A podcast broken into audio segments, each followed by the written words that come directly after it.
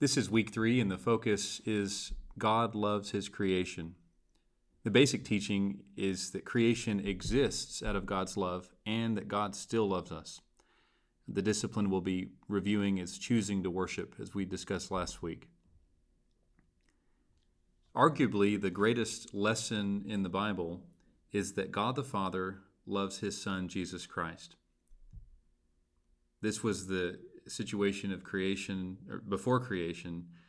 This is the situation of the Trinity that the Father loves his Son, and the love of the Father is the Holy Spirit. And if you can picture that flow between the Father and his Son in the Holy Spirit, always fresh, always eternal. And out of that love, God chose to create. Creation exists out of the love the Father has for his Son. There's a few uh, scriptures I'd like to share with you today. The first one is John 1 1 through 3. In the beginning was the Word, and the Word was with God. The Word was God. He was with God in the beginning. Through him, this is Jesus, all things were made. Without him, nothing was made that has been made. The second scripture is Colossians. So the first thing we saw from John 1 is that God made the whole world with Jesus, whom he loves.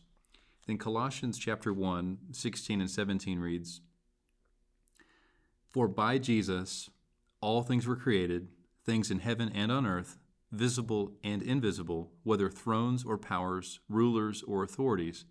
All things were created by Jesus and for Jesus. He is before all things, and in him all things hold together. So we see that Jesus Christ is essential in the creation. Um, that the love that God had for his son is the reason creation was made, and that God made it with his son, Jesus Christ. And currently, everything is made for Jesus and is held together by Jesus. The last thing I wanted to read for you is from John 3, verse 35. The Father loves the Son and has placed everything in his hands.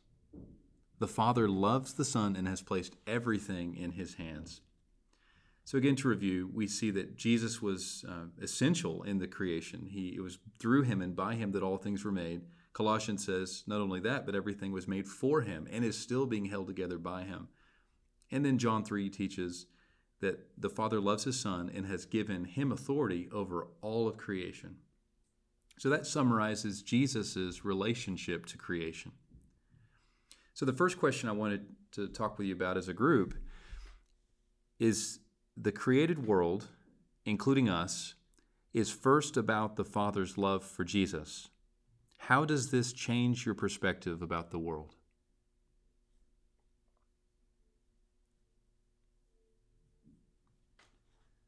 We'll also look at John 3:16 even just the first six words For God so loved the world. For God so loved the world. The love of God to the world never changes, for it's a, it's a gift that He made with His Son. He loves the world. And then it goes on that He gave His only begotten Son, that whosoever believeth in Him shall not perish, but have eternal life. God also loves the world he made. He loves it uh, faithfully. And Jesus also, we know, is eager to come and perform his saving work because he loves the world too. So the second question I wanted you to meditate on was how does uh, how has love motivated your actions in the past? What kinds of things have you found yourself doing out of your love for someone or something?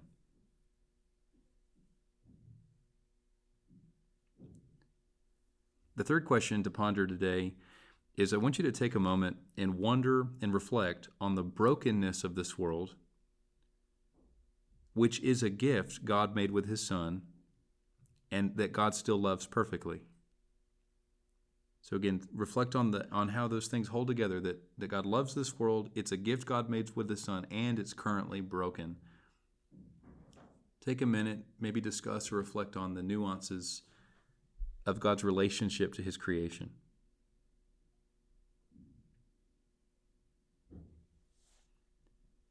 Now, the discipline we're revisiting is worship. And again, worship is choosing to embrace God and all of his holiness, even though he's not like us. Worship is also remembering that you and I are created out of the Father's love for Jesus. Your whole existence is to reflect how the Father feels about his Son. When you receive the Father's love in Christ, you honor him, allowing his radiance to reflect off of your mind and body and soul. You were designed to receive the love of God, for you were created out of the love of God that he has for Jesus. So here's some reminders on some on the helpful steps. First one is to confess that God is real and God is holy. And I also want you to see that without change, you will not honor him.